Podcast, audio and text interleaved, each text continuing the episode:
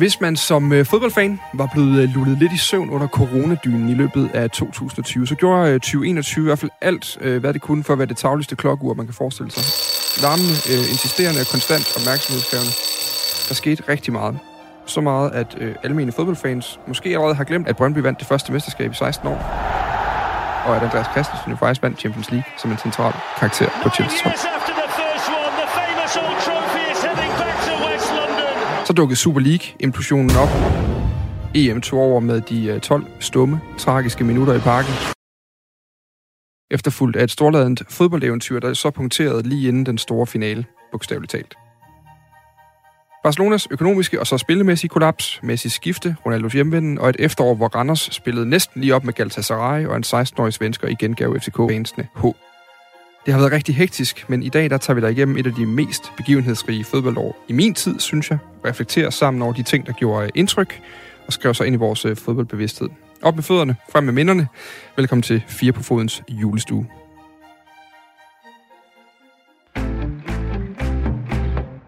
Jamen, øh, velkommen tilbage til øh, Fire på Fodens øh, julestue. Vi er i gang med at kigge igennem øh, året 2021 på de største ting, og på de ting, der fyldte mest for, øh, for os her i studiet. Fire øh, folk, der har den gave at få lov til at arbejde professionelt med fodbold, men som jo også bare øh, danner en stor del af vores indtryk af et givet år, ud fra hvad der nu lige skete i fodboldverdenen. Fordi det er ofte det, der bliver pejlemærket, når man bliver tvunget til en gang imellem at kigge 10 eller 20 eller i Peter Brygmans tilfælde 70 år tilbage på, hvordan øh, det nu har udfoldet sig det forskellige. Ikke? Jeg har øh, besøg i studiet af Peter Brygman, chefredaktør på Mediano. Beklager, Jeg vil, Peter. jeg, jeg vil gerne bytte en brun kage med nogle, øh, med nogle lakridser. Jeg har gået tør for lakridser i time 1. Det er jeg. Jeg har en, Du kan øh, bare tage her. jeg har en tom, øh, jeg har en tom pose bridgeblanding herovre, der.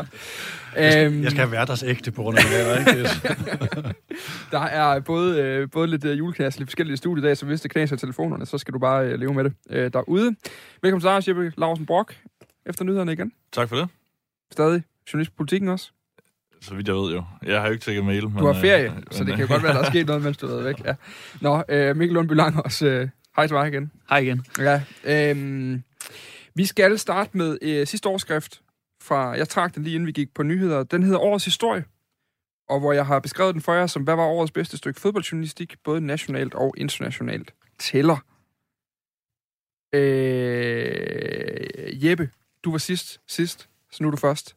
Men ja, den, den, jamen, det, ja, det er ærgerligt for dig at starte hos mig, for det her, der, det har jeg ikke et ret godt øh, svar på. Normalt vil jeg jo fremhæve øh, typisk undersøgende journalistik, afsløringer af et eller andet. Øh, og, og der har været fin journalistik i løbet af året. Øh, ikke sådan noget vildt banebrydende, som jeg lige kan huske det. Det kan Nej. være, jeg har glemt noget.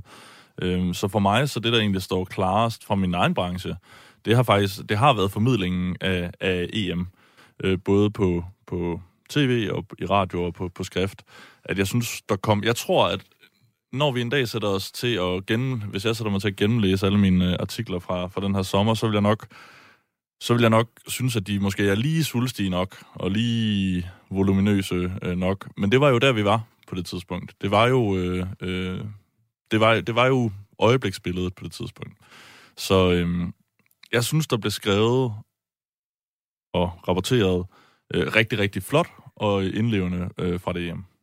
Når man er journalist, er der et sted, man altid kan kigge hen for at få savet alt Jeppes flæsk af, så for man får den rene, skinbarlige, faktuelle sandhed om, hvad der foregik, så er det på Ritzau's bureau.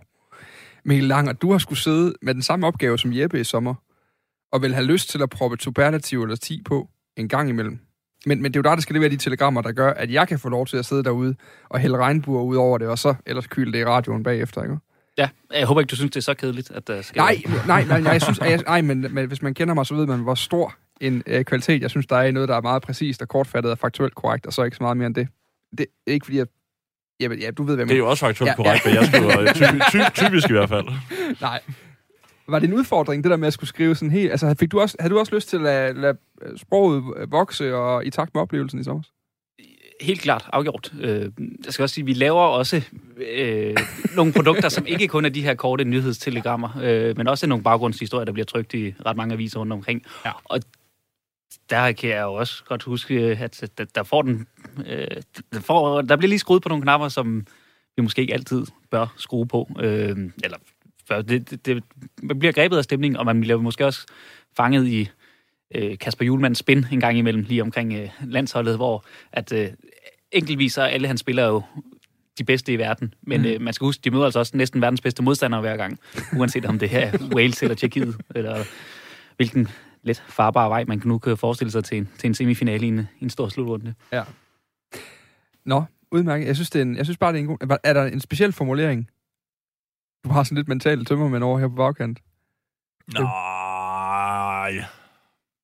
Jeg synes jo generelt, at det er okay, det jeg laver som regel, og det, og det jeg har genlæst noget af det. Jeg synes egentlig, det rammer stemningen sådan nogenlunde. Ja. Men som jeg siger, det bliver nok for... Altså, det er for meget indimellem. Altså, jeg synes egentlig, det er en meget præcis beskrivelse, men, men for eksempel sådan noget med, at jeg tror, jeg kaldte Kasper Julemands pressemøder for nationale terapiseancer, men sådan, sådan følte jeg virkelig, det var på det, øh, på det tidspunkt. Øhm, men, men der er sådan nogle formuleringer, hvor man sådan hæver noget meget almindeligt op til noget meget stort. Men, mm. men det var jo den fornemmelse, øh, jeg havde øh, på, på det tidspunkt, så det må, det må jo også være op til andre at, at bedømme, om vi ramte den, øh, ramte den lige på. Altså, vi var Yes. fint tilfredse med det i, i nuet, og det kan være, at når vi kigger tilbage, så er det nok måske lige... Lige over ved top. Nå, øh, Peter Røgman, hvad har du øh, sat på som... Øh, Jeg havde håbet på, at min øh, sidemand her til venstre, min prisvind øh, politikken øh, sidemand, som jo øh, står for den her også undersøgende journalistik, kan, øh, kunne have fremhævet sådan en, en 6-8 stykker, hvor jeg så kunne have plukket den ene i forhold til det der stykke journalistik, altså historien. Jeg synes jo, i forhold til årets historie, er det for mig indiskutabelt, udover det her, vi har talt om med EM og Eriksen og sådan noget, så er det European Super League, det er tanken om VM hvert andet år, og så er det ejerskaber i fodbold. Mm. Altså med Newcastle som eksempel, og det vi har set i Superligaen med Esbjerg og Sønderjyske og Fremad Amager og nogle af de her ting, som jo er billeder på øh, noget af det, som jeg sagde op i starten i forhold til kvalmen. Øh, altså, at, at øh, det her med, at den kortsigtet optimering, eller den er måske også langsigtet, men den, den, øh, den der optimering af forretningen fodbold, øh, og incitamenterne til at gå ind i fodbold, øh, er, altså er sluppet løs med øh, institutioner, der selv deltager i det, og selv bidrager til det, og selv tilskynder til det. Øh, det kan godt være, at Champions League-konceptet er født som en konsekvens af, af de begyndende drømme om European Super League, og vi elsker i dag formatet, så der er også noget, der er også nuancer i det her, ikke? Men når det, når det foregår i organisationer, som placerer VM i Katar, som ønsker VM hvert andet år, øh, og som i den grad deltager i alt fra brune kuverter til, øh, til sportswashing, øh, eller i en kombination af det, øh, så er det bare frygteligt, frygteligt. Og hvordan kan man bekæmpe det? Hvad kan forbrugere gøre? Hvad kan fans gøre? Derfor er snak, snakken om, øh, om fans som en faktor. Øhm, og det er sagt helt uden at være fanpleaser, eller øh, øh, det må folk sådan set gerne kalde mig, men det er lige nu det eneste middel, jeg kan se til, altså, altså mod det.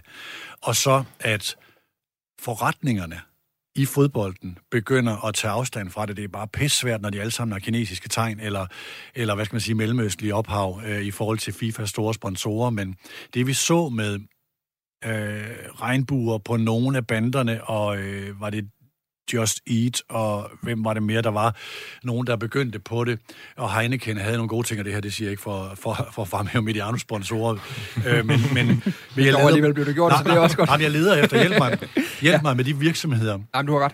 der, der faktisk har gjort noget, fordi der er der nogen, der ender at betale FIFA-skille, eller i det her tilfælde UEFA-skille, og som tager noget stillingtagen, når Baku ikke vil have regnbueflade dernede, eller Ungarn ikke vil have det, og hele det, altså debatten omkring Tyskland og sådan noget, altså hvor Tyskland stod for det, vi også gerne vil stå for i Danmark, men systemet kæmpede imod det, og kunne ikke have det der. Altså i forhold til regnbuestadion, så alle de her ting. Altså, og det, det er en lang pærevælling af, af, af ting, jeg nævner her, men de har den fælles paraply, at det er grådigheden og forrådelsen og den kortsigtede kvæler, eller det kortsigtede kvælertag på en sport, vi elsker. Hvordan fanden tager vi den tilbage? Hvad kan vi gøre som medier? Hvad kan virksomheder gøre? Hvad kan fans gøre? Mm. Altså, det er der, man er nødt til at være aktivister. Jeg, jeg føler måske også, at øh, hvis der er noget, der har kendetegnet 2021 sådan rent journalistisk inden for fodbolden, er, at øh, der har, det har, som sagt, jeg kan ikke sådan huske nogen virkelig store afsløringer, fordi mange af de ting, Peter nævner, det er jo nogle ting, der ganske enkelt er kommet. Altså FIFAs tanker og European Super League. Det er nyhedsroligt det, det er nyhedsting, som vi skal, Ja, det vi skal behandle. af ikke? der dybest set skal være derude. Øhm, ja.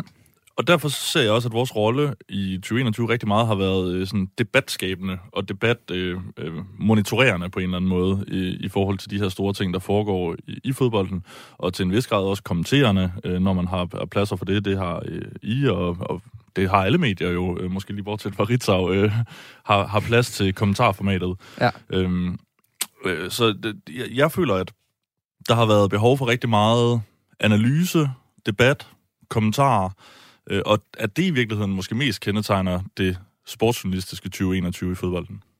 Mikkel, jeg kunne godt tænke mig lige få dit bud på, for jeg har fornemmelsen, der lige der kommer til at ligge nogle flere noter i den der snak om den der overliggende historie, og hvad, hvad indtrykket ligesom har været. Øhm, årets historie over hos dig? Ja, øh, jeg er gået med det, der har gjort mest øh, indtryk på mig personligt. Ja. Øh, det er en øh, meget ny oplevelse, det har været her den sidste uge. Det er alle de nekrologer og mindeord, der er skrevet øh, om Lars Høgh, øh, hvor øh, altså hver en, jeg har læst, har været øh, fremragende, og jeg ville ønske, at jeg havde skrevet dem selv. Øh, Ja. Og man kan godt sidde og, og knibe en tårer i, imens, eller i hvert fald lige holde en, en lille pause mellem nogle afsnit en gang imellem. Øh, og det er uanset om det Leif Rasmussen i Fyns Stifttiden, øh, det kan være øh, Danny Travn for Euroman, øh, Jesper Ingemann fra Jyllandsposten, Flemming Toff fra TV2, Martin Davidsen, der har udgivet en i tipsladet. Der, der er rigtig mange gode, som sige, hvis man i hvert fald ikke, hvis man ikke kender Lars Høgh så godt, eller kender hans historie, øh, stiller nu lige de her dage bliver man bombarderet lidt med den, men altså gå ind og læs dem. Det er nogle virkelig flotte historier, og jeg synes, de på alle måder omfavner den figur, han, som jeg også følte, jeg havde et, et, et forhold til. Vi er slet ikke færdige med Lars Høgh. Ej, det er håber jeg ikke. Han, Nej, nej, nej. han, er svaret på det, jeg taler Ja, om ja, her ja. før.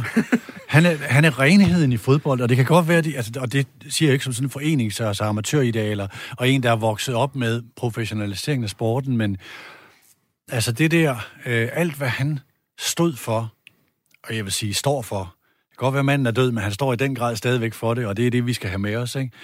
Det, det er jo svaret på det. altså, øhm, og, han, og han kan jo ikke hyldes nok. Det kan godt være, at Peter Schmeichel var en større målmand, men Lars Høgh er en større figur.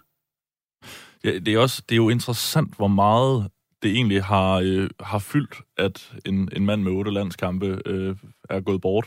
Men det er jo selvfølgelig på grund af hans væsen. Jeg tror faktisk, det var Daniel Travn, der sagde i Stemmer fra Ådalen, øh, den her fan-podcast øh, øh, fra Fyn, noget i stil med, at, at det, det er jo relativt let at have de rigtige værdier, men at omsætte det øh, i sit liv som menneske, det er jo det, der kan være vanskeligt. Og det er det, han om nogen har formået at gøre. Ikke? Ja. Øh, det er virkelig forbilledeligt, og noget, som, hvor jeg selv tænker sådan, Altså, fordi jeg, jeg er en, der har mange af de rigtige værdier, men, men det er sgu ikke altid lige let at, at leve op til Han- sine egne... derefter. Ja. Jeg, jeg er selv fra Fyn, og, og har kommet mig op stadion, da jeg var lille. Og jeg, sad, jeg skriver aldrig nogensinde noget på sociale medier. Jeg har ikke nogen Twitter-profil længere. Jeg bruger ikke min Facebook-profil til noget som helst andet, end at holde øje med Messenger-tråden om, hvad mine øh, bedsteforældre ønsker sig i julegave og sådan noget værker. Øh, jeg sad og, og skrev og slettede, skrev og slettede, mm. skrev og slettede, skrev og slettede, og bare lod det være der. Jeg endte med ikke at skrive noget af ren ærefrygt for, at det, jeg skrev, ikke var som ikke var fyldesgørende nok, men det, der slog mig nærmest efter Danny Travns øh, Euroman-stykke, som jeg ikke synes, man kan fremhæve nok, altså det er virkelig, virkelig det er et fint godt. stykke om Lars Høgh, det er jo, at, at øh, i sidste ende, så det Lars Høgh repræsenterer for mig som Fynbo, det er jo ikke, det er jo for, det er jo, det er jo for helvede ikke fodbolddelen af det. Altså, det, det er jo bare, det var den mindste del af ham. Altså, på en eller anden måde, han var en fantastisk målmand, og et fantastisk overskæg, og alle de der ting der, og miraklet Madrid, og ja, man skal høre stemmer for Ådalens mindepodcast. Der får man en helt anden udvikling. Men i virkeligheden, så sidder der en masse eksilfynboer rundt omkring i landet, og er blevet gjort lidt grin med, fordi fynboer, det er sådan nogle godmodige, naive typer, der godt kan lide brunsvær. Og det er sådan lidt det, der er blevet. Men i virkeligheden, så, så tror jeg, at i det øjeblik med Lars Høgh, der tænker jeg, men jeg, jeg er sgu da egentlig lidt stolt af at være godmodig, og være naiv, og sådan tro på det, tro på det fineste, og været ind i folk, og den der måde, landsholdstruppen også har forklaret på, hvordan det altid var ham, der huskede at komme over og tage fat i den nye mand i truppen. Og, og, og man er jo ikke, det er jo også noget, man altid hører om en eller anden i en gruppe, men, men man er bare ikke i tvivl om, det var rigtigt med Lars Høgh. vel? Altså han, han er på en eller anden måde sådan, øh, han er blevet en ledestjerne som Fynbo, Ja. synes jeg faktisk. Og det, det, det slog mig. Ja, med en ledestjerne generelt. Ja, men det er rigtigt nok, det er rigtigt nok. Men, men han definerer nogle af de der... Altså det der med, at, at, nu lyder jeg som præst, altså at, at give verden kærlighed, og så få kærlighed igen. At se en mand i levende live, at modstanderholdets fans hylder en mand, der stadigvæk er i live øh, på stadion med chief, eller med, altså med banner og de her ting, det er, det er så usædvanligt, og det siger så meget om, øh, hvad det er. Altså, i forhold til altså, eftermæler, Og det er jo en vild påstand at sige, at Lars Høgh er større end Peter Schmeichel. Det er han jo selvfølgelig ikke i forhold til de ting, Peter Schmeichel har vundet, øh, og hele den der karriere. Men som ledestjerne er Lars Høgh større end Peter Schmeichel. Hvor meget betyder det der faktum, at han har været i OB hele sin tid? det, det er svært helt at vurdere, også fordi uanset hvad, ville han have spillet frygtelig mange kampe for OB, men, men det betyder selvfølgelig noget, og øh, det her 817 kampe øh, stopuret efter 817, det er da bedre, end hvis det stoppede efter 556 eller sådan. Men det, det, altså, det, det, er så absurd mange kampe, du kan ikke forestille sig, at nogle fodboldspillere nærmest når at spille så mange kampe i løbet af en karriere. Det er i hvert fald meget få. Ja. Øh, der gør det, det vil det, alle fans elsker. Altså man vil elske, at den spiller, der er den mest lovende spiller lige nu, faktisk helst vil spille for den klub resten af sin karriere. Øh, om det så måtte koste et øh, forlig skifte undervejs. Men, ja. men jeg tror, alle fans af en Superliga-klub, de ville da ønske, at man havde en Lars Ø. Ja, det var også det. Det er også Danny Travn skriver det som noget af det sidste i sin tekst. Han skriver, at han ville ønske for alle børn, at de fik en Lars Ø i deres liv. Ja. Hmm. ja. Ja, han er jo blevet større end klubben på en eller anden måde, ikke? Ja. Altså, på en eller anden måde har klubben jo ikke været dygtig nok til at, at, at omfavne Lars Ø, sådan set. Han har jo sådan set på, på nogen måde følt sig en lille smule øh, øh, svigtet af, af, af klubben. Øh, og han har jo også haft engagementer i, i mange andre danske klubber øh, sidenhen som, som målmandstræner, og ja, han har rækket langt ud over øh, OB. Jeg er nødt til lige at bore lidt i OB's sår her. Øh, i vores kommercielle virke havde vi på et tidspunkt en kampagne med Hummel om klubberne udnævnede legender, ikke? Eller mm. udnævnte legender. Der fik jeg så, at vi skulle lave de der øh, portrætudsendelser af dem. Øh, da vi kom til OB, fik vi at vide, at det var blevet Thomas Helve.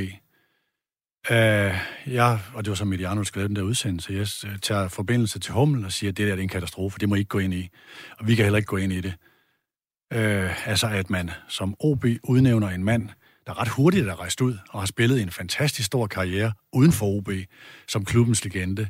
Men man ikke udnævner Lars Høgh, fordi han er, han er målmandstræner i Brøndby. Ikke? Øh, det var jo en renlivet katastrofe. Jeg endte med at lave interviewet med den stakkels Thomas Helve, som også var lidt beklemt ved det.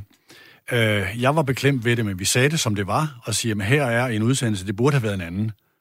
Gjorde I det i udsendelsen? Ja, ja jeg har faktisk ikke hørt den der. Okay. Altså, det, det er... Det er jo sådan, det er jo en, det er jo en linedans i, uh, i forhold til de her ting. Hvad kan Thomas sige, og hvad kan jeg sige, og uh, dit og dat og sådan noget, ikke? Men vi kunne bare ikke lave den head on og sige, tada, her er legenden Thomas Helve, vel? Fordi det var, det var beklemt for alle, men tænk sig, at OB kunne gøre stakkels Thomas Helve på det her tidspunkt til klublegende. Det er jo en trippel renlivet katastrofe, og et svigt så helt vanvittigt stort mod den sjæl, som klubben er, ikke? Øh, og øh, de burde rulles i tjære, eller hvad hedder det? rulles i tjære, døbes i fjer og alle mulige ting. Øh, øh, altså, ja, altså en frygtelig situation, den der. Ja, det er en meget sjov diskussion faktisk, hvad forholdet var der til sidst. For han, så omvendt så deltog han også i nogle ting ved OB stadigvæk, og sådan, så det, det er en meget sjov... Jamen, det kom han, han, han, han har jo altid sagt, at øh, jeg holder meget af klubbens fans. Jeg vil også godt, altså prøv lige at høre, den første podcast, Troels Bæk lavede, og det har ikke noget med Mediano at gøre, fordi det var, det var længe før, han, øh, han kom i RC Stald hos os. Den ligger på Bæk bag bolden, altså med Lars Høgh, hvor øh, Troels sidder nede i Oman og ved ikke, at øh, der sker noget i Wuhan samtidig, ikke? Øh, og så laver han den der samtale med Lars Høgh henover, henover den digitale forbindelse, og de der to kender hinanden godt. Det er en guddommelig skøn samtale, mm. som også siger meget om deres relation, men der siger fandme også meget om Lars, ikke? Han er bare skøn i den der fortælling, ikke? Det er jo fantastisk. Jeg har, jeg havde forberedt jer på, jeg tror, jeg havde 10 forskellige overskrifter noget den stil. Jeg tror måske, hvis vi er rigtig, rigtig gode for nu, af, så når vi de seks af dem, øh, hvis det virkelig, virkelig går vildt for sig det sidste stykke tid nu. Nå, øh, vi skal have årets til gengæld har vi snakket alt for meget om. Øh, hvilken sag, spiller, situation eller øh, noget andet stjal alt for meget af vores opmærksomhed i fodboldverdenen i året, der gik. Mikkel, vil du lægge ud? Jamen, det kan jeg godt. Øh, og det bliver også øh, pegen øh, lidt indad på, på sportsjournalisterne eller på, på Medie i Danmark. Vi snakker i mine øjne alt for meget om øh, målsætninger og øh, hvor skal den her sæson ende lige efter hver enkelt kamp.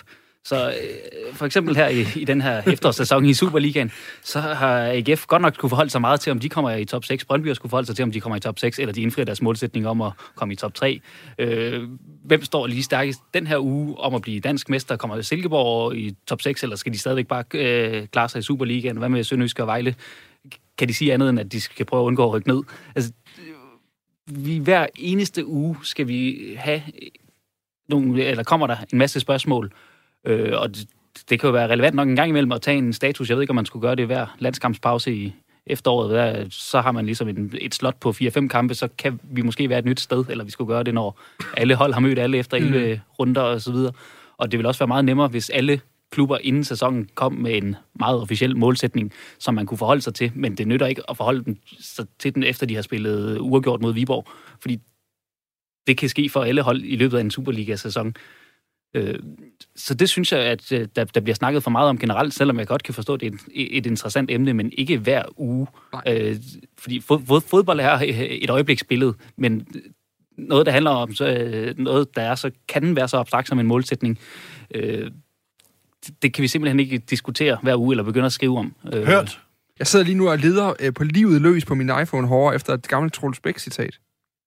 Jeg ved ikke, om I ved, hvad jeg tænker på, men han bliver, han bliver spurgt noget i stil med, ej, sådan et Ej, klassisk det, det, det, det, det, er jo faktisk, altså det er jo, det er mig, der stiller ham det. Er det rigtigt? Altså hvis det, hvis det er det, jeg tænker på i hvert fald, øh, så er det øh, i mine kronede dage som øh, Ritzau-reporter i Jylland øh, til en Silkeborg-kamp, hvor jeg tror, du har spillet 11 runder, ikke? Det var en tredjedel af sæsonen, så tænkte jeg, det var da et godt tidspunkt at tage en status. øh, og det synes Troels Bæk ikke. Altså han svarer noget i stil med, skal vi ikke bare blive enige om, at hvis du har lyst til at tage temperaturen på mig, så stikker du selv øh, termometeret op i røven på mig og ser, hvad det viser. Noget i den stil. Og det blev nok ikke citeret, så... Og det bedste ved det, det er, det er faktisk ikke var det citat, jeg tænkte okay. på, men det er mindst så godt. jeg tror heller aldrig nogensinde, det, det er noget ud, men jeg, jeg kan forestille mig, at jeg har fortalt om det, for jeg har jo snakket med Troels om det, øh, om det siden, hvor han sagde sådan, det var da et, egentlig et modbydeligt svar at komme med, siger han selv, hvor jeg siger sådan, ja, men, men du var meget ærlig, det var da egentlig... Der, det var jo en af de sæsoner, hvor det gik ja. godt i Silkeborg, så mm. han kunne da have svaret rimelig godt på det. Men jeg husker det, som om han, han i det her interview, jeg tænker på, der bliver han spurgt ind til netop, hvordan de skal komme i top 3 hvor han iskoldt siger til reporter, det kan jeg jo ikke træne mit hold efter. Jeg aner ikke, hvordan jeg skal træne mit hold efter at komme i top 3. Jeg kan måske træne dem til at vinde kampen i næste weekend. Måske. Det er jeg heller ikke sikker på. Men jeg, kan, jeg ved ikke, hvordan jeg skal træne dem til at komme i top 3 lige præcis næste år. Men jeg er, også, jeg er meget enig med dig, Mikkel. Men det var meget man, bedre. Man, man, man, sidder jo, man sidder jo og føler, man sidder og hader sig selv lidt, når du siger det der, fordi det er jo, det er jo sådan nærmest en fuldstændig fast del ja. af, af sådan, øh, hænger de på i guldkampen, melder de sig ind i guldkampen, alt det, altså det, det er jo sådan en del af hele vores, øh, vores øh, sprog i øh, fodboldjournalistikken. Søgen efter et narrativ hele tiden, i forhold til, at man kan måle den op imod. Jo. Mm. Den var god. Ja, jeg er meget tilfreds. jeg sidder bare, jeg sidder lige og kigger over listen af svar lige nu. Jeg kan altså godt, altså, det er ikke nogen konkurrence. Nej. Jeg siger bare, at Mikkel er rigtig overkørende. Nej, jeg synes også, ja, Mikkel, jeg, jeg, jeg, jeg, synes, jeg synes også, Mikkel er god, det må jeg sige. Ja, det må det må jeg, det må sige. sige. Øhm, nå, Peter, hvad har vi snakket alt for meget om i året, der er gået? Jamen, det er lidt i forlængelse. Nu skal jeg ikke øh, høste nogle af Mikkels pointe her, men altså, det er, altså, i samme kar kan du hælde hele diskussionen om var, som jo handler om synsninger, øh, som er altså fodbolddebatten, både når vi diskuterer målsætninger, og kommer du i top 6 eller ikke, øh, og var der straffespark eller var der ikke straffespark, så er det jo som om, at, at, at at er fodbolddebatten lavet til Rasmus Paludan, proselytter og vaccineforkæmper, og jorden er flad. Øh, altså, der bliver virkelig, virkelig talt ned øh, til, til sportspublikummet. Vi elsker det på Mediano, fordi vi er lavet som kontrast til det, ikke? Og vi, altså, det skal jeg ikke sige mere om, men, men, men, men jeg, jeg, jeg er på, på nu 6. år forbløffet over, at debatten stadigvæk er så, er så, er så stupid, som den er.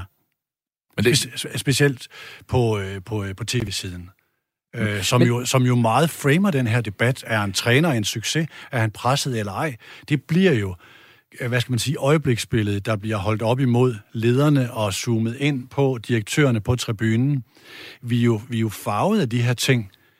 Øhm, og kan jeg sige mig fri for at øh, ikke stille et spørgsmål i mandagsudsendelsen om, øh, er OB på vej i top 6, eller er de ikke? Nej, det kan jeg da ikke. Så vi bliver alle sammen farvet af det, men vi må tage, hvad vi nu kan tage fat i for at vende den her og gøre fodbolddebatten klogere. Mm. Men jeg vil også hellere have, at du, du snakker om det, eller I debatterer om det, jeres eksperter, i stedet for, at det er træneren, der skal stå på mål for, om han lige nu holder sig inden for det pointsnit, der gør, at han lige akkurat kan nå den her målsætning, eller han ikke kan. Fordi debatten bliver nødt til at være der også for, for at skabe fodboldinteressen, og det, fordi det er også det, fans snakker om. Og særligt fordi det giver, en, det, giver en, det giver en underlig dynamik i sådan et interview. Altså, hvor man siger, hvordan er I på vej i top 3 lige nu? Altså, det er der, der er reelt kun et rigtigt svar på det, det er, at du kigger på pointsnittet, og så er, er vi på vej i det? Og, og, og hvis ikke han, så han er nødt til, han ved jo godt i det øjeblik, han er nødt til at svare noget på det, jamen så kommer det næste spørgsmål, der hedder, jamen, øh, er, du så, er du den rigtige, mere eller mindre, eller gør I noget forkert, eller hvordan skal I lave det om? Og alle ved jo godt, alle i det lokale, inklusive journalisten, inklusive øh, træneren, inklusive lytterne, eller seerne osv., ved jo godt, at der ikke er nogen, forhåbentligvis ikke nogen Superliga-træneren, der arbejder på så kort en bane. Altså OB så det er jo sådan OB er jo fremragende eksempler. Ja. Øh, fordi OB er en succes, fordi de er deroppe. OB når det næppe, de er ikke en succes. Så er der noget pokalhalløj, som er så lidt en trøstpræmie, ikke? Men det reelle spørgsmål er jo, går OB den rigtige vej under Cifuentes? Er der begyndende skridt i den rigtige retning under Andreas Salm? Mm. Og nogle gange så er svarene sammenfaldende. Så er man en succes, når man er deroppe. Altså Kent Nielsen er ved Gud en succes, øh, når han er deroppe. Ikke? Men, men, men det er jo måske mere på grund af spillet, end på grund af resultaterne, vil jeg mene. Ikke? Og det er jo et resultat af, at Silkeborg holdt fast i ham i den periode, hvor øh, de bulrede ud af Superligaen, øh, men hvor de troede så meget på konceptet og så nogle Det er en ting. helt ualmindelig smuk fuckfinger til os alle sammen. Jamen, det er det. Det er det. Det er det virkelig. Jamen det er også bare i de her tider, hvor det jo er, vi har jo efterhånden både med øh, Dan Hammer og Mads Davidsens bog, men også bare i øvrigt med nærmest al øh, forskning og statistik, der er i fodboldverdenen, hvor man jo ved, kontinuitet, det er den faktor, der afgør allerflest, øh, ud over penge selvfølgelig, for ikke at komme helt væk fra Dan Hammer-reglen, øh, om at det over tid vinder flest mesterskaber. Jamen altså, så kontinuitet er så vigtigt, og alligevel er der bare så lidt af det. Jeppe? Jeg, havde- mm, jeg havde faktisk også skrevet kendelsen, så ikke så meget. Jeg synes sagtens, man kan have en øh, et begavet øh, debat om dommerstand og professionalisering og implementering af varer for den sags skyld. Øh, men, men kendelser bruger vi alt meget tid på. Men, det har vi været inde på nu, så jeg improviserer og øh, tager noget andet. Øh, jeg synes, vi bevæger os øh, over i et område, hvor, øh, hvor nu snakker vi ikke bare om transfers, men også transfers, der ikke er blevet. Altså, jeg, jeg synes, til min smag, snakker vi for meget, øh, nærmest alt for meget om, om transfers. Det er jo blevet sådan en... Jeg forstår godt, hvorfor vi gør det. Altså, det virker. Altså, der er, der er klik i det, der er lytter i det, der er... Det, det er underholdning. Og, øh, og folk kan godt lide det. Men der er også bare nogle faldgrupper i at, at rapportere så meget om transfers, blandt andet om man bliver et værktøj for agenter og øh, klubber og andre interessenter i fodbolden, som man virkelig skal holde sig for øje. Øh, og, så, og så derudover, så det, det er jo bare en personlig ting, at, at jeg har det sådan med transfers, at når de går igennem, så skal det nok blive offentliggjort, ikke? Altså, jeg behøver ikke nødvendigvis at have fået det at vide en halv time før øh, et andet sted. Altså, det, det, det men, men jeg anerkender, øh, jeg, jeg ved jo, jeg kender mekanismerne i min egen branche. Jeg ved, hvorfor det er der, og jeg kan se, det øh, fungerer. Øh, jeg synes bare, der er nogle øh, faldgrupper ved det, som gør, at vi skal i hvert fald tænke os godt om øh, med måden, vi snakker om transfers, og, og måske også, hvor meget vi gør det. Altså, ja, det er en af de der diskussioner, hvor jeg skal passe på, fordi jeg øh, tror, det er blevet en af de øh, faste kæpheste i det her program, hvor jeg kommer til at lyde som en, øh, en gammel mand, der sidder og gentager sig selv over i hjørnet. af- Jeg synes også, det er noget... Jeg, jeg forstår det ikke helt, tror jeg. Af samme grund, så tror jeg også, at jeg nogle gange holder mig fra det. Altså nøgleordet er jo kildekritik. Altså det er det nok det område, hvor det er aller, aller vigtigst at have en kildekritik som, øh, som journalist, og det er derfor, at, at der, der burde også være nogle trustpilot på journalister, i forhold til, hvad for en byline skal du stole på, og hvad for en skal du ikke. Altså, man burde i virkeligheden have... Ja, altså, lad os indføre Trustpilot på, øh, på, på bylines. Men, hvis men Fordi det, altså, du, som, som Jeppe siger, du risikerer at blive brugt. Ja. Øh, og du bliver ofte brugt, fordi der er agendaer i det her. Der er klubber, der gerne vil have en spiller ind i vinduet. Der er en agent, der gerne vil have s- spilleren højt op i vinduet, eller langt frem i vinduet.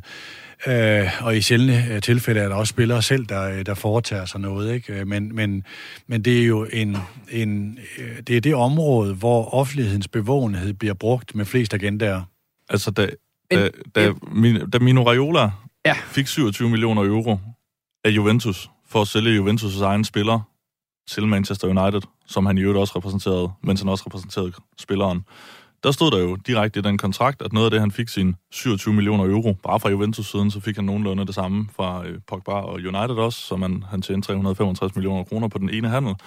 Der står i kontrakten, at noget af det, han skulle gøre for de penge, det var at markedsføre Pogba i medierne. Altså, det er fuldstændig, det er en en etableret ting at bruge medierne til at, ja, i det her tilfælde skulle han tale Pogba op til en af verdens fem mest øh, salgsbare, øh, salgbare spillere, ikke? Men lad mig lige prøve at stille det grundlæggende spørgsmål der, fordi jeg er med på, at, at der er journalister, jeg ved oftere har ret end andre. Altså, jeg synes nu faktisk generelt, når jeg kigger ud over de danske transferjournalister, eller dem, der i hvert fald laver meget af det, så synes jeg nu egentlig tit, de har ret. Egentlig faktisk. Altså på et eller andet tidspunkt ender den tit med at komme hjem på en eller anden måde. Man kan godt se på artiklerne tit, hvis der er nogen, der citerer et eller andet medie i udlandet, jamen, så ved man jo også godt, det, det er ligesom om, det rubricerer sig i en anden kategori. Men dem, hvor det ligesom er en, vi kender alle sammen BT afslører, eller øh, ekstrabladet kalder eller afslører, lige snart det er sådan en afslører markadet, så synes jeg faktisk tit, de ender med at holde jo. Altså, mm. Men jeg kunne godt tænke mig at stille spørgsmål, der hedder, at, er de, øh, jeg kan huske fra Sønderskolen, og nu har jeg jo arbejdet i Danmarks Radio også. Det er lige før, hvis man skulle bruge en anonym kilde i Danmarks Radio, så skulle man op og spørge øh, generaldirektøren, om man måtte have lov til det. Fordi det var, det var et meget vigtigt hensyn. Det var, det var, når der ligesom var offentlig, at et offentligt hensyn var udpræget, at vi gik videre til den type kilder øh, og prøvede at se, om man kunne få bekræftet. Man bruger det meget af det politiske journalistik, hvor man også må sige, der handler det om politik og reformer og alt muligt andet, øh, store pengebeløb, samfundsinteresser og sådan noget. Kan transferjournalistik nogensinde, nogensinde være vigtigt nok til, at det bliver på anonyme kilder? Fordi det er det jo per definition altid. Jeg tror ikke, du kan lave transferjournalistik uden anonyme Nej. kilder. Men øh, nej, det synes ja. jeg ikke. Øh, der kunne fint undvære det. Og så, så sender klubberne en pressemeddelelse ud, eller skriver på Twitter et eller andet, vi har købt ham her. Øh, jeg har svært ved at se, hvorfor det skulle være på, på anonyme kilder. Øhm, jeg synes, det er en profession. Øhm, og det er en, øh, jeg vil næsten sige en ædel profession. Men, men det, tror... det, det er noget af det sværeste, og der er dygtige, dygtige journalister. Det er derfor, jeg, nu er det ikke, fordi det skal være et genialt forslag, men den, den der Trustpilot er, ja. er i virkeligheden også en, en altså, der, der er bestemt transferjournalister, internationalt og nationalt, som kalder på stor anerkendelse, som er virkelig, virkelig dygtige til det her. Det er, et, det er en svær profession, fordi du, du, øh, du, du starter ofte med at blive brugt, og så lærer du, hvornår du skal være, altså, være, altså hvor du skal være kildekritisk, både på de skriftlige og de mundtlige kilder. Ikke? Øhm, jeg synes, den er svær at lave på, nu skal man ikke opfinde andre standarder, men den er bare svær at lave på de der standarder, ikke? fordi der er, nogle gange er det jo faktisk, nogle gange er kilderne direktøren i den købende klub eller i den sælgende klub, og nogle gange er der faktisk nogle af dem, der viser dig noget dokumentation for det, men du kan ikke bruge kilden navngivet. Men så ligger læseren hele sin, eller brugeren, eller lytteren, eller hvad det er, hele sin øh, tillid på bylinen. Altså, hvem er det, der står bag det? Og det er derfor, det er så...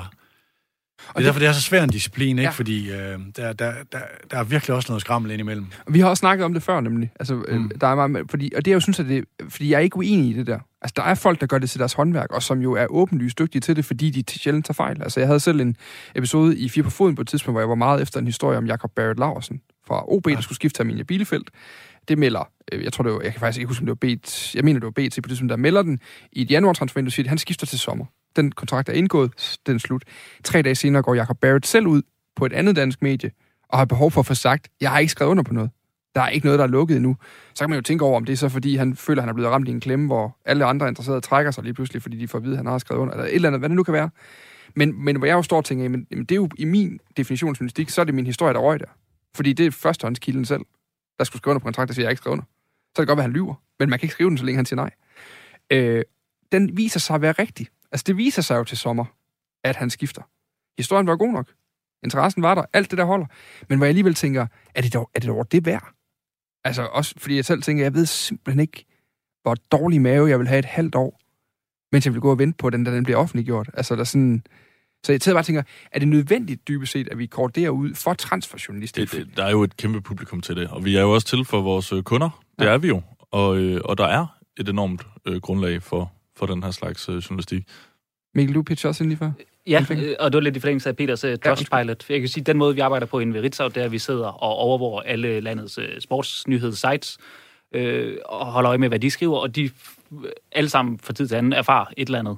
Øh, og det meget sjældent, at vi skriver på baggrund af nogen, øh, der erfarer noget, men vi ved, det er der, fordi at vi har lavet vores eget Trustpilot-system, øh, måske ind i mit hoved og ind i mine kollegas hoved.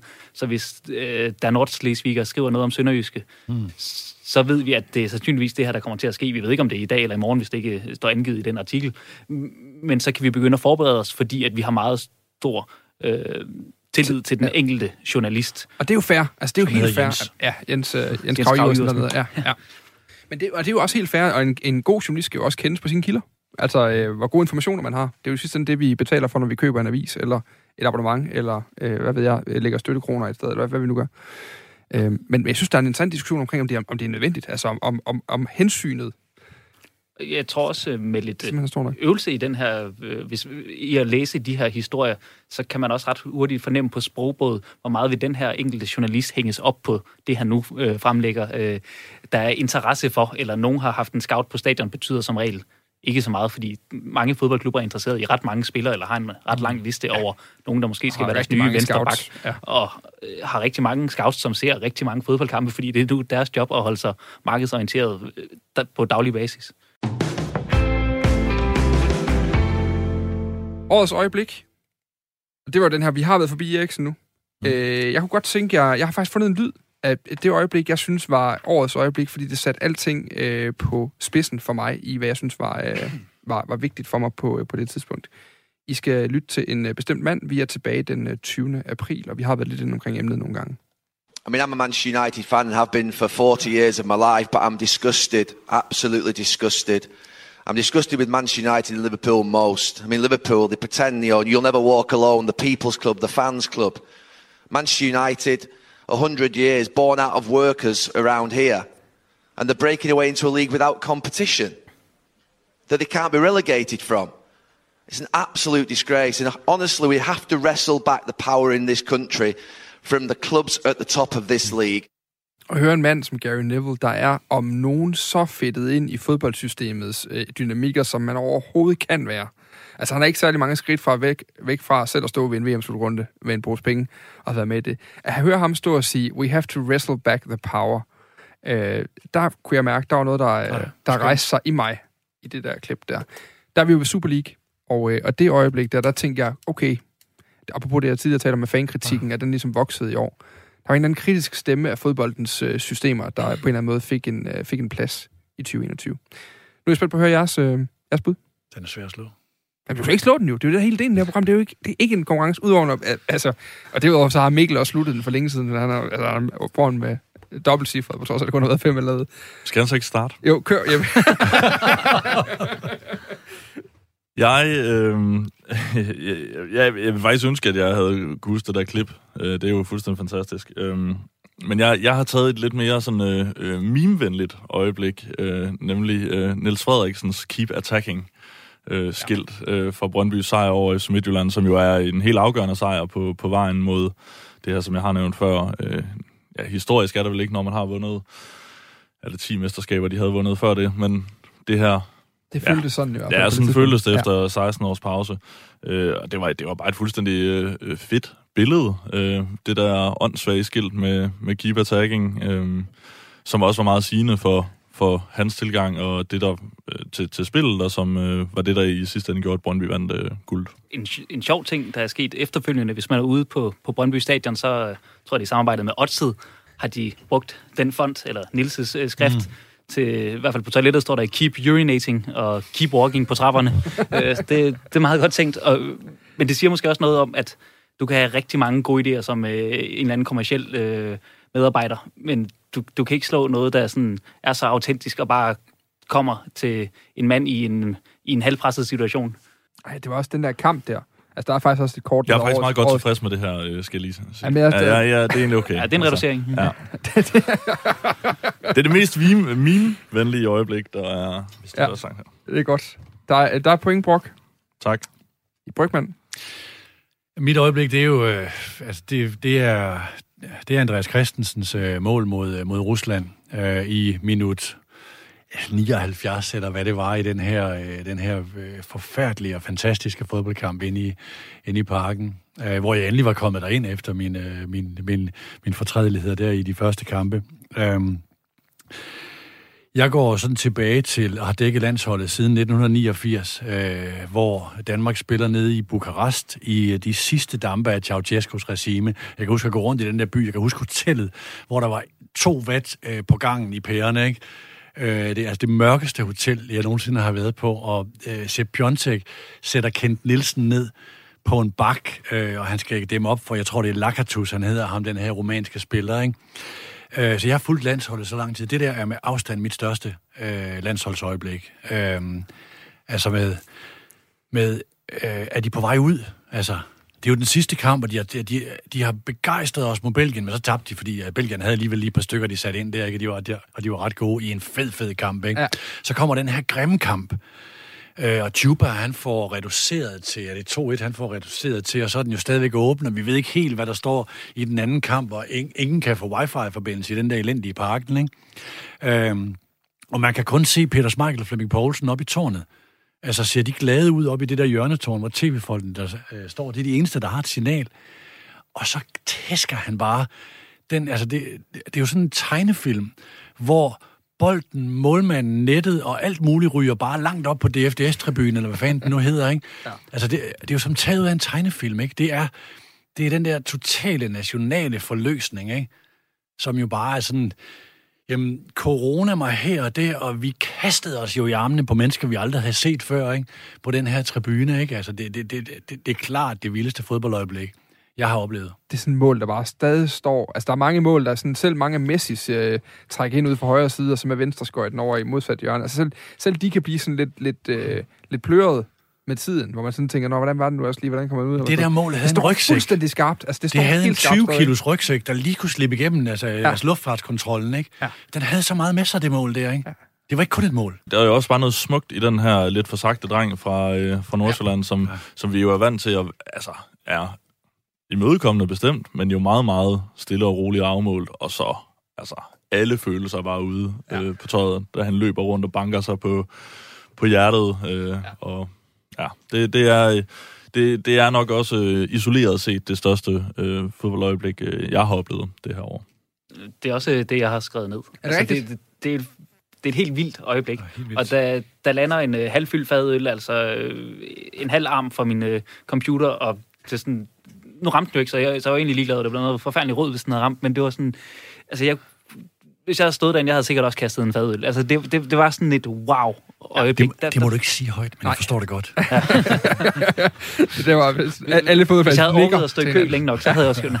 Øh, altså, øh, og jeg vil sige, sådan hele aften, helt, en helt magisk oplevelse. Elektrisk, ja. Øh, det, jeg har, jeg tror ikke, jeg har oplevet banken sådan før. Eller, nej, det har jeg ikke. Altså, det, det, det, var, det var helt vildt så meget ja. glæde og energi og øh, hvad vi nu skal kalde det, der kommer ud den aften. Og jeg tror også, øh, nu, spillerne får en rundtur i København bagefter, der har nogle, og spillerne har nogle meget gode anekdoter, hvordan de kunne se deres venner op i de her lygtepæle, som, som Jeppe ikke måtte hænge i. Mm-hmm. Øh, og jeg kan huske, at jeg cykler selv hjem fra parken klokken, klokken 2 om natten, efter jeg har arbejdet færdigt. Og der kører skraldebiler, men der er altså også stadigvæk rigtig mange, der, jeg tror det er natten til en tirsdag eller sådan noget, har, har gang i en god gadefest. Altså det, det, det er noget helt unikt at opleve landsholdet på den måde. Nu, Ja. nu er jeg jo ikke gammel nok til at have oplevet øh, VM 86 for eksempel, øh, hvor, jeg har, hvor jeg er blevet fortalt, at øh, det er nogle af de samme ting, der har gjort sig gældende. Altså det var national eufori på sin, på sin allerfineste måde, og så måske kun fodbolden kan, og så bliver den alligevel toppet med, at det så også kommer øh, efter, at vi alle sammen har været indespærret i, i 15 måneder. Jeg så min 18-årige datter, som intet har med fodbold at gøre, kom hjem fra øh, forskellige steder på Nørrebro og var bare sådan, altså beruset, ikke sådan normalt beruset, men altså bare beruset af den der stemning, og de havde bare festet med fodbold, ikke? Ja. Det der med at cykle hjem fra parken, nu cyklede jeg hjem lidt, øh, lidt tidligere, Normalt er det noget gudsjammerligt noget at komme igennem den der, den der, altså ikke folkemængden, for folkemængdens skyld, men, men trafikalt, ikke? Det her var bare, jeg havde bare lyst til at stå stille. Bare stille mig ved siden af cyklen og bare tage det ind, ikke? Fordi stemningen var bare sådan berigende, ikke? Ej, det, det ja. Du hvad, den er altså også... Øh, der var der også point for. Der var, I var gode i den her runde, synes jeg. Alle sammen. Det er det, du skal bruge. Klip resten ud og smid det væk. Der var spottet til mig der. Ja, det var godt. Øh, Jeg havde faktisk også øh, havde skrevet som backup, havde jeg også skrevet Damsgaards mål mod England. Frisbaksmålet der. Men det er også fordi, det på en eller anden måde tog røven så meget på en, at vi, kunne komme, at vi kom foran i den kamp. På Det gjorde alle Damsgaards mål, gjorde det ikke det? Også det med Rusland. Jeg havde jo lige stået, var det faktisk til dig, Mikkel, øh, vendt mig om og sagt sådan, den lille dreng kan ikke sparke helt derind. For sjov selvfølgelig, ikke? Og så, altså, fordi han er jo faktisk, det er jo ikke, faktisk ikke engang en løgn, at han har i i stor del af sin karriere kæmpet med at få nok skudkraft, fordi han jo ikke har specielt mange muskler fra naturens side. Øh, så jeg sagde det selvfølgelig for, for sjov, men også med en, en vis grad af, af, af, af bund i virkeligheden. Men så, jeg skal love for, at han kunne godt sparke den ind. Har I, få, har I stadig snacks derovre? Er I, er I kørende? Jeg har, en, øh, jeg har et par colaer tilbage herovre, hvis, øh, hvis nogen er ved at gå tørre. Vi har et kvarter endnu, de her. Det er fint. Godt Vi lov. kørende. Godt. Øhm, ja, den her bliver spændende. årets overskrift. Hvad er overskriften på 2021 i fodboldverdenen? Ja, altså, øh, Peter har jo nærmest... Øh, så jeg havde skrevet... Øh, altså, hans var jo Kvalm og Kærlighed, øh, hvis... Ja. Du må godt vælge en øh, ny, øh, selvfølgelig, det skal jeg ikke gøre mig til herover, men jeg, jeg har kaldt det opbrud. Øh, som også på en eller anden måde skulle prøve at, at samle de her forskellige strømninger, som jeg synes har kendetegnet 2021. Ja. Kritik af VM hvert andet år, VM i Katar, øh, fans, der virkelig kommer på banen og, og, og viser en vej for fodbolden øh, på en eller anden måde. Øh, ja, så, så jeg, jeg har sådan en fornemmelse af en eller anden form for opbrud, der er jo også øh, nogle, nogle gode ting på vej. Altså FIFA vil faktisk prøve at regulere agentmarkedet øh, mere, end de har gjort hidtil, og så vi for eksempel ikke nødvendigvis kan se øh, Mino Raiola øh, tjene 365 millioner kroner på en enkelt handel. Eller så kan vi så ikke se det, så kan det så være, at han kan gøre det på alle mulige andre måder. Ikke? Det er jo altid problemet i, i den her verden, at der er, der er som regel løsninger på, på alle problemer. Øhm, nej, så, så opbrud. Ja. Holder du fast i Køln med kærlighed? Ja, altså det, jeg, har- det, jeg har noteret på det her punkt, det er, det er game changer.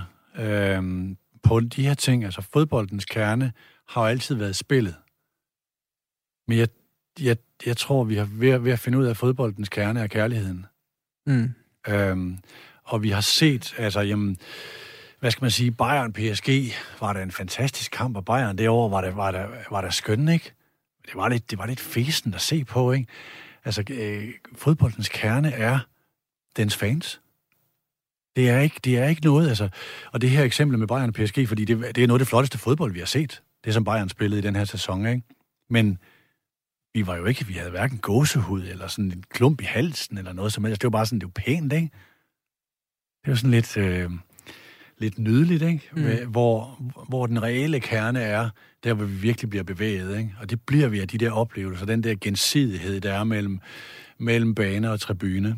Øhm, så jeg synes, det er en game changer, altså som øh, vi har også set øh, nogle tilskuerudviklinger i Superligaen. Altså, øh, en ting er øh, sæsonkorten, øh, som mange klubber er blevet dygtige til, og nu ved jeg godt, at OB ligger i top 4, men der er, prøv at se en tilskuerudvikling i en klub, og den der, jeg kan aldrig huske, hvad for en, øh, og jeg er fra Aalborg, jeg burde vide, om det er Vesttribunen. Øh, Vesttribunen, men- Ja, okay, Vesttribunen, ikke? Øh, altså, der sker bare noget der, som, som, som er interessant, ikke? Og der kommer flere og flere klubber med de her bevægelser, øh, som jeg synes er, og, og klubberne er blevet dygtige til at arbejde med deres fans og involvere dem, fordi de er ved at finde ud af, det er ikke kun, jo, selvfølgelig er handler det om penge, ellers kan vi ikke lave en, en fodboldklub og en forretning, men det er det andet, som heldigvis også sponsorerne køber ind i. De køber ja. også ind i fællesskabet, og ikke kun i resultaterne. Jamen, Det, det synes jeg er enormt Søs. interessant. Vejle er stadigvæk kommercielt attraktiv, selvom de ligger nummer chok, fordi de har et fedt fællesskab, som sponsorerne gerne køber ind i. Det er, nogle, det, det er nogle nye bevægelser. Så der er en, midt i alt det der kvalme, så er der den der kærlighed. Og Jeg synes året, eller hvad skal man sige, genåbningen, har været en game changer og en, og en, og en, og en øjenåbner for mange ting. Det er en rigtig god point. Ja, Mikkel? min overskrift er, øh, fansene har fået nok. Ellers så skal den være, øh, har fansene fået nok? Fordi øh, der er alle dem her, der går ud og siger, at de er modstandere af Super League.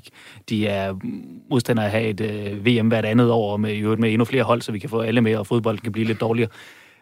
Men jeg, altså, det er jo ikke noget, FIFA eller de her 12 klubber har fundet på. Det er jo fordi, der også er et marked for det. Det kan godt være, at stor del af det marked sidder i Asien eller Afrika, eller et, øh, et tredje sted øh, langt væk fra, fra Vesteuropa, sådan en beskyttet fodbold øh, øh, himmel. Ja. Men man har kunne se nogle ret store bevægelser omkring fans, og, og det at have en stemme, og de ved, de har en stemme. Øh, måske som Peter også sagde tidligere, øh, fordi i en lang periode har fodbolden faktisk været lidt, altså det har været lidt kedeligt at sidde og se nogle af de her kampe uden fans, mindre man holder med det specifikke hold. Ellers så kan man meget hurtigt komme til at kigge ned i sin telefon, eller Ja. et, et helt tredje sted hen, eller måske bare slukke. Øh, så jeg tror, der er mange i fodboldverdenen, der har set fansenes værdi. Jeg har skrevet, jeg har skrevet ejerskab, og dem taler faktisk ind i den, altså som både i forhold til, til de konkrete klubejerskaber, jeg synes, vi har set en, en diskussion opstå, men også netop det her ejerskab her, fordi det interessante er jo faktisk lige præcis med fansene, Mikkel, at der, den, den øh, observation, man også kunne gøre sig, det var jo efter Super League, der gik der mindre end tre timer, så var der en overskrift på L'Equipe, som fortalte om, hvordan Real Madrid-fans på det tidspunkt gik på gaden i Madrid for at få Kylian Mbappé til klubben. og hvor man jo netop kan se argumentet for Real Madrid til at gå ind i Super League, det var at tjene flere penge, så de havde råd til flere Kylian Mbappé'er, og fansene vil ikke have, at de går i Super League, men de vil rigtig gerne have flere Kylian Mbappé'er. Mm. Så på den måde, så er der jo der er et kæmpe paradoks der, som vi ser igen og igen, da Arsenal fyrer folk i organisationen for at trimme til corona, øh, og så sekund efter, så går fans ud og siger, hov, I har sparet nogle penge nu, hvad kan I bruge dem på? Og så bruger de dem så på den forkerte spiller i Willian, men, men at der hele tiden er det der, der, der er et behov, og samtidig også et uh, krav til, hvordan man skal opføre sig. Vi øh, har fem minutter tilbage. Vi skal nå den sidste. Smid lige Bayern ind i den der Åh ja, rigtigt, fan-diskussion, ja, ikke? ja. Altså det, vi så på den her, har noget den, fat her, den her kongres, eller hvad hedder det? Generalforsamling, ja. Generalforsamling, ikke? Det var virkelig, virkelig interessant. Bayern er jo kendt for at være den mest veldrevne klub i verden, ikke? Øh, men at der bliver sagt fra på den der måde, for mig var det en, og nu at tage det der øh, frygtelige ord igen, game changer. Altså, det, det, det var en... Det, det var, øh, for nu at tage et tysk band, altså Winds of Change, vi så der, ikke?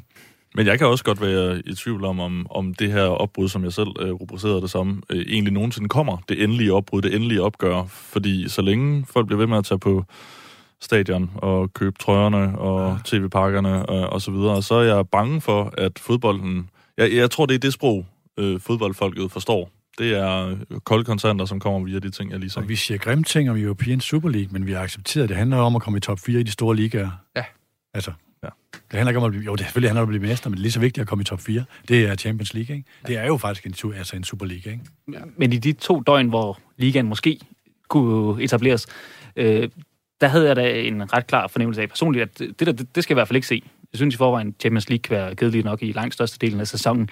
Men, men her, der, der følte jeg bare, det kan jeg melde mig ud. Det er ikke noget for mig, men det er jo ikke sikkert, at det var sådan, det var endt, hvis det var opstået, fordi det ville jo sandsynligvis være 12 af de bedste fodboldklubber, eller endnu flere. Øh, Der vil være flere. Bayern PSG, PSG-kampe i hvert fald, jo. men har man brug for flere Bayern PSG-kampe? Hånden på hjertet. Vi optager i dag, hvor der er foretaget øh, lodtrækning til, til Champions League. Hvilke kampe slikker vi os mest om munden ved? Nu, det, nu tager jeg bare fat i mit eget hyggeleri. Altså, jeg kigger ned over den der liste og siger, jeg vil se de store hold mod de store hold, ikke? Så, Ja, så, det, så vi har jo et dilemma, både som medier og altså især som Ja. fans, i forhold til de her ting. Jeg havde Kenneth Hansen i studiet øh, tidligere, som jo også er kommentator på TV2. Som sagde, han øh, i vores snak om det der med øh, One Club Players, om en eller anden form for romantik og nostalgi, som han kæmper lidt med at tøjle over Mm. for den der evige sult på mere fodbold.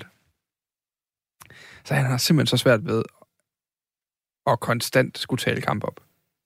Altså det der med, at man hele tiden, den næste kamp bliver større, den næste kamp bliver vildere. Altså det her narrativ, det slår det tidligere narrativ. Og i næste weekend mødes de igen. Altså den der øh, evige, puh, Mm. Showet kører bare videre, nu er det bare alle dage, ugen lang jo. Jeg synes, vi skal prøve at se, om vi kan lave en sprint på det sidste emne. Og så, øh, det ved jeg ikke, råbe godt nytår på vej ud, eller eller andet. Nu må vi se, hvad vi gør. Sidste emne er årets standpunkt. Og jeg tror, vi laver den sådan lidt Clement Kjærsgaard, for vi har ikke tid til diskussionen. Så det er en person og, og en mening sådan forkortet ned i en sætning. Sådan, jeg kunne godt lide, at den her person havde den her mening. Jeg starter, så kan I høre et øh, eksempel. Jeg blev dybt forelsket den anden dag i Sebastian Sarkowski fra FC Helsingør, der melder ud, at han stopper sin karriere på vej i Superligaen som topscorer for FC Helsingør, fordi jeg vil skulle hellere bruge tid på mit barn. Mesterligt, synes jeg. Sejt. Jeg er fuld af beundring over for øh, Marcus Rashford og den øh, kamp, han, øh, den, den måde, han bruger sin platform til, og, øh, og øh, som jo er skabt via fodbolden, men til at skabe forbedringer i samfundet som helhed, og så ovenikøbet må tage den møgspand, som øh, er racisme, som både ham, øh, Saka og, og Sancho mødte efter øh, EM-finalen mod Italien, øh, og i øvrigt håndtere den på fornemmeste vis. Peter Brygman, Jeg har en skammekrog, hvor der står de her Beckham-vinger, øh, Jarvis, Michael og så videre, folk, der stiller op og bøjer sig ned efter de her mønter, øh, og standpunktet må så være Gary Neville for at tage din, men også øh, folk som øh, Juan Mata og Marcus Rashford, der, der viser en anden vej for atleterne, en anden stemme. Mikkel, Det er faktisk også øh, den, som Peter har. Men øh, derudover har jeg noteret, altså de her Super League-klubber, troede de virkelig selv, at det, de kom ud og præsenterede, var det, deres nærmeste fans ville have? Altså, det, det, synes jeg er helt vildt, at øh, man, man kan stå og offentliggøre sådan en plan, og- og så oprigtigt tro, at yes, nu bliver der bare fest i gaderne, vi får endnu flere penge, og vi skal alle sammen købe Kylian Mbappé. Mikkel har klart været den roligste hele programmet igennem, og lige nu sidder der en mand med gestik, som jeg ved ikke hvad, gang i der. De her Peter Brygman, Mikkel øh, Langer og Jeppe Larsen Brock, tusind tak, fordi I havde lyst til at vende over med mig. Ja, selv tak. Jeg har øh, kommet i tanke om mange gode ting, jeg ellers havde øh, glemt en lille smule.